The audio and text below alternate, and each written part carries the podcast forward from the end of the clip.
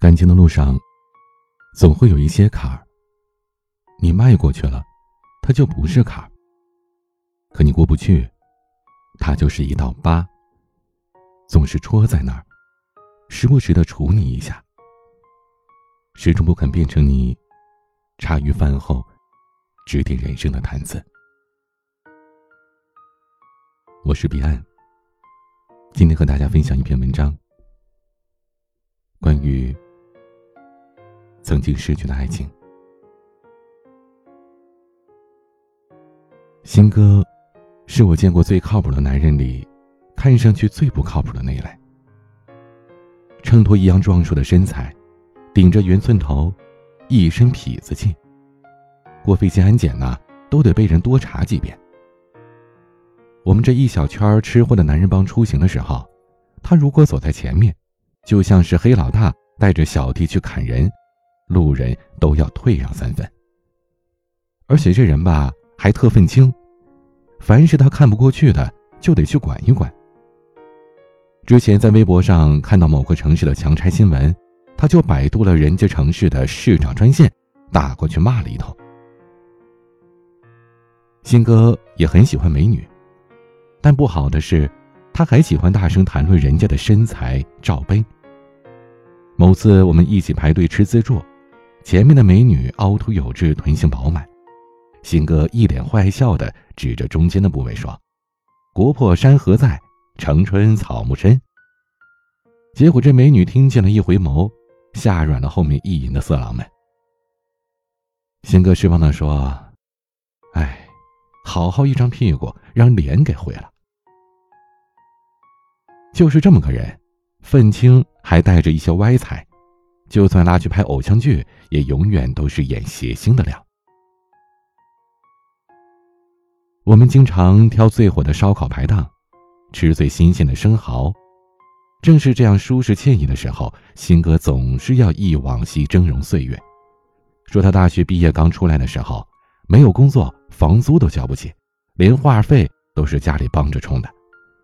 手机上除了吃饭的花费，都没有多余的钱去坐公交。后来熬到房租也交不起了，就出门步行去借钱。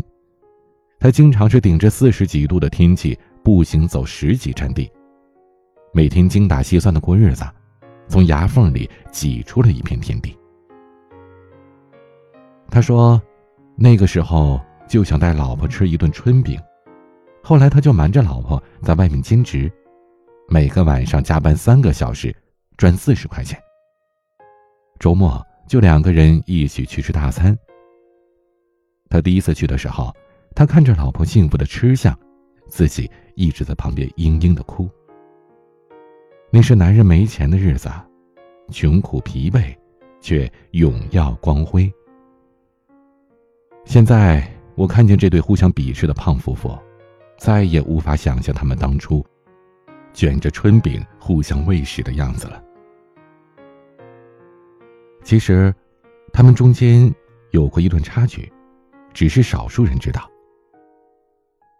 就在两个人日子逐渐好转的时候，新嫂的工作需要去北京出差一个月。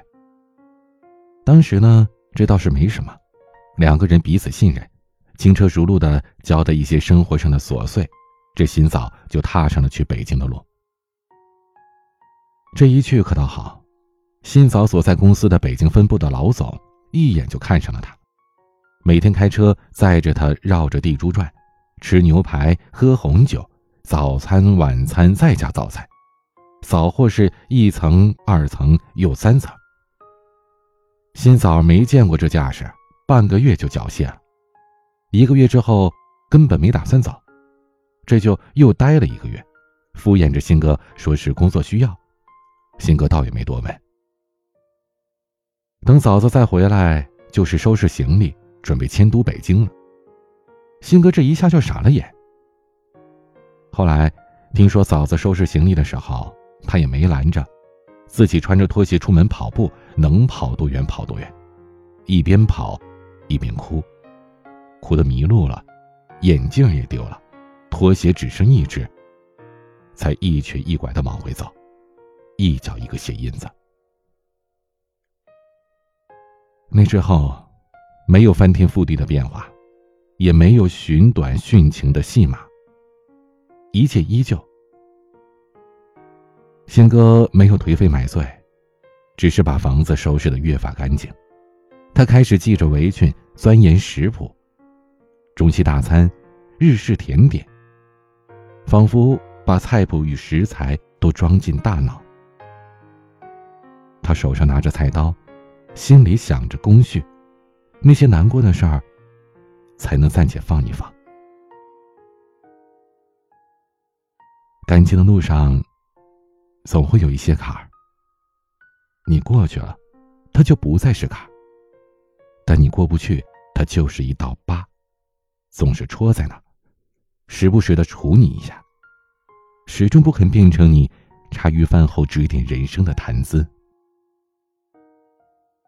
半年过去了，朋友们见证着金哥从泡面领主变成了业界神厨的心路历程。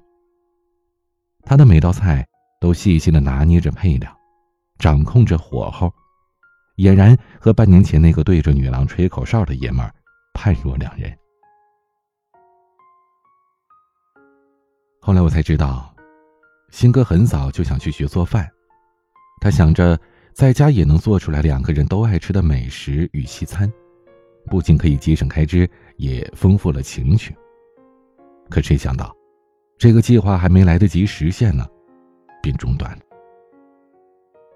可新哥，却在这计划完全失去了意义之后，迅速的实施了。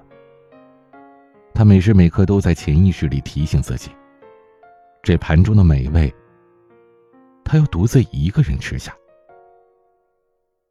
独自一个人。我明白，他是用这样的方式锻炼自己的坚强。也就是这个时候，新嫂回来了，带着和新哥一样的疤。北京的阔老没有办法娶她，因为阔老的千金不喜欢她。新嫂也没耐着性子和他女儿相处，就步步紧逼着阔老。后来两个人的蜜月期过了，阔老脾气上来，就和他分手。新姐眼看着修成正果没有希望。就主动辞职。举目无亲的北京，他一刻也没想多待。当时就提着行李杀回深圳。飞机起飞前，他发了个短信给辛哥，内容是：晚上八点到深圳。信息发出之后就关机了。下飞机之后，他戴上了墨镜，掩饰着半年前义无反顾的尴尬。等到他走出机场，环顾四周，辛哥站在一辆出租车前，缓慢的挥手，干净而笔挺。两个人回去的车上，彼此谦让着，连问候的寒暄都没有，就好像以往的某天接新嫂下班一样。等到家之后，嫂子在熟悉的客厅里，陌生的望着四壁。客厅多了一些储藏柜、杂志和植物，一切都井然有序的。卧室里一袭独被，方方正正躺在那里，而新哥系着围裙，默默的煲着汤，仿佛一切都一如往常。许久之后，新哥才告诉我，当时他在厨房做饭的时候。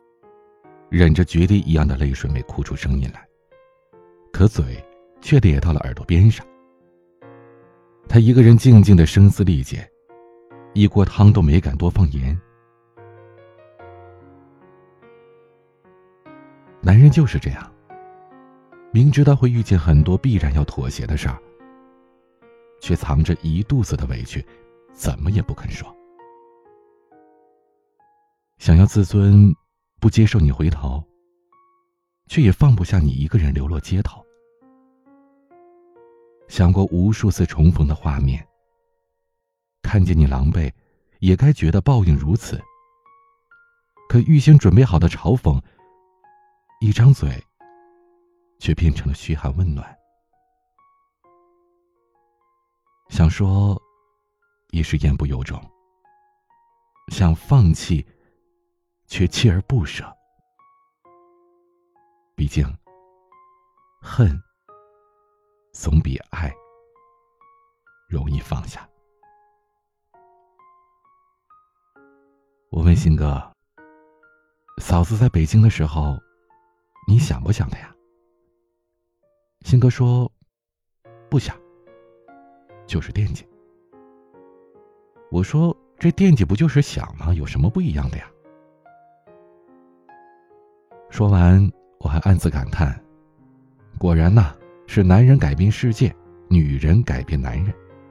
一次别离，就要了他侠客的放荡风骨了。可直到我自己和心爱的姑娘分隔两地的时候，才明白，这想和惦记还真是两码事儿。想念是主观的。但有着自身强烈的欲望，想你每时每刻都在自己的身边，想和你一起吃饭，一起睡觉，一起逛街，一起洗澡，想参与你生活当中的每个细节，想把自己刻进你人生的每一寸生命当中，而惦记呢？它是一种沉默的温柔，远远的看着你，用目光打探着你的体态和面容，望色揣摩着你的生活状态，想着你能吃好、睡好，一切舒适，日子顺心。这惦记是唠叨的，是在慢慢斟酌之后。悄悄塞进你口袋里的，他不如情人一般热烈，却像亲人一样体贴。在那之后，他们两个人都没有再提起这件事儿，像是一段真空的记忆被人凭空处理了。朋友们也是心照不宣的，当做什么都没发生过。他们两个人。静静的生活，彼此爱护，直到去年的八月份，他们终于修成正果，他们的关系正式受到法律保护了，再也不怕街道大妈敲窗户了。那些过往，会在时间的帮助下，慢慢的腐烂成空，止于唇齿。他们两个人，也将会没羞没臊的互相的。鄙视着过完这一生，挑爱人得像挑钱包，选的时候小心翼翼的，拿在手里去仔细丈量。太简单的自己看不上，太浮夸的怕被贼惦记上，就选拿在手里最舒服的那个，放得进口袋。也装得进背包，里面夹得了全家的照片，也放得了全家的保障。即使日子久了，洗裤子的时候忘在里边也没事儿。两个人彼此摊开心扉，把那些潮湿拿出来，晒晒阳光就好了。细心的数着人民币和银行卡，看着全家福，大把的赚钱，大把的花。大把的摩擦，以大把的幸福，再也不马虎，也不辜负。新哥是好男人，他是杜文泽，也是陈小春。他一开始就不是你理想的王子型，但却是那种一开始你就不用再去期盼着他回头是岸的那种。好男人，在披荆斩棘的前行当中，他拉家带口，擦汗抹泪，抚养无愧。姑娘们，你们要明白，你未来的真命天子，也许不高，也许不富，也许不帅，但是，这并不妨碍他用生命的一切去供养你，用他自己的胃、肝和肾为你换房子、换车子、换有保障的生活。有一次，新嫂无意当中看见了新哥的新年欲望清单，潦潦草草的四行字写着：“饭菜做好，锅里有；老婆裸着，家里走。决赛电视正转播，桌上毛豆，冰啤酒。”新嫂忍俊不禁。却也泪眼朦胧。故事的最后，即使柯南没有娶小兰，一静也没有嫁给大雄，那也不是现实，只是你早已不在梦中。过日子嘛，总得踏实点日子久了，你就发现。身边的这个男人，真帅。他能一心一意的站直了，扛起责任，心里也有着对未来的规划。他不做屌丝，也不做男神，他就做着一个耐着性子过日子的普通男人。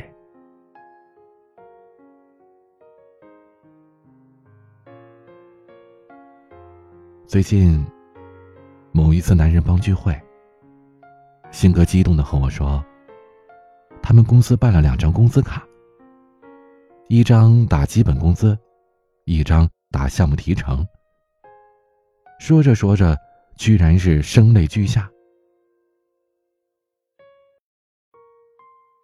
我说：“新哥，你哭什么呀？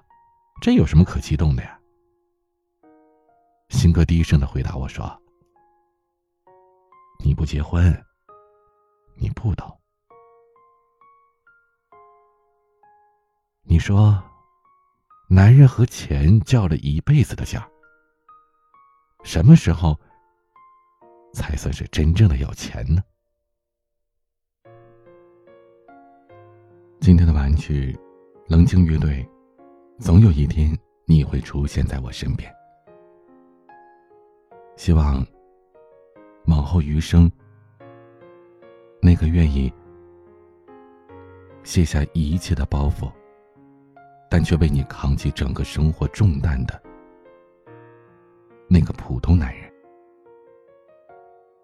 早日出现在你面前。祝你幸福。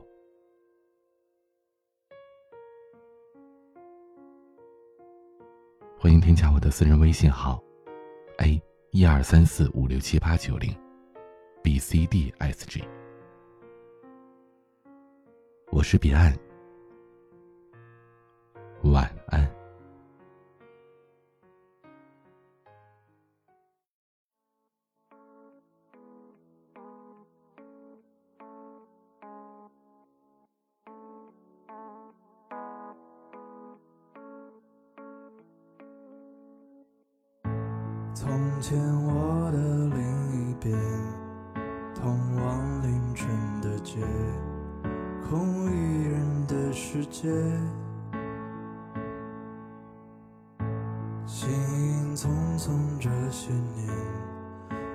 光从未破灭，默不作响的时间。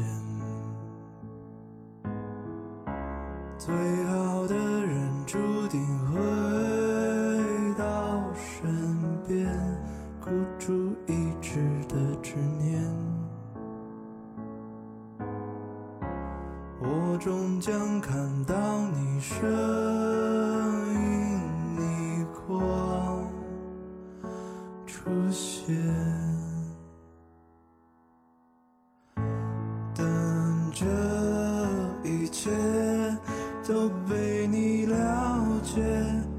十指错落相牵，跨越时间，再没有分别，携手走过明。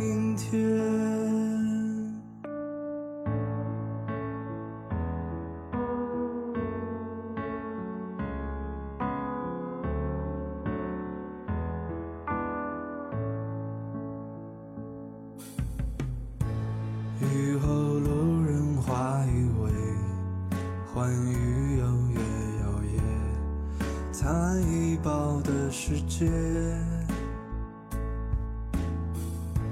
光芒捧起你的脸，我飞在云层间，狂奔向你不停歇。你说最好的人回到身边，此刻我也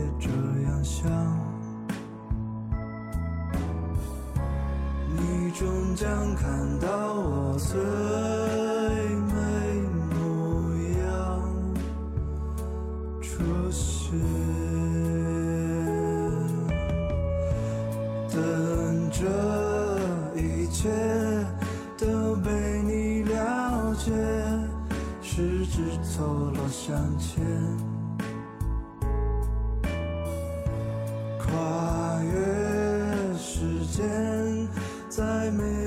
分别，携手走过明天，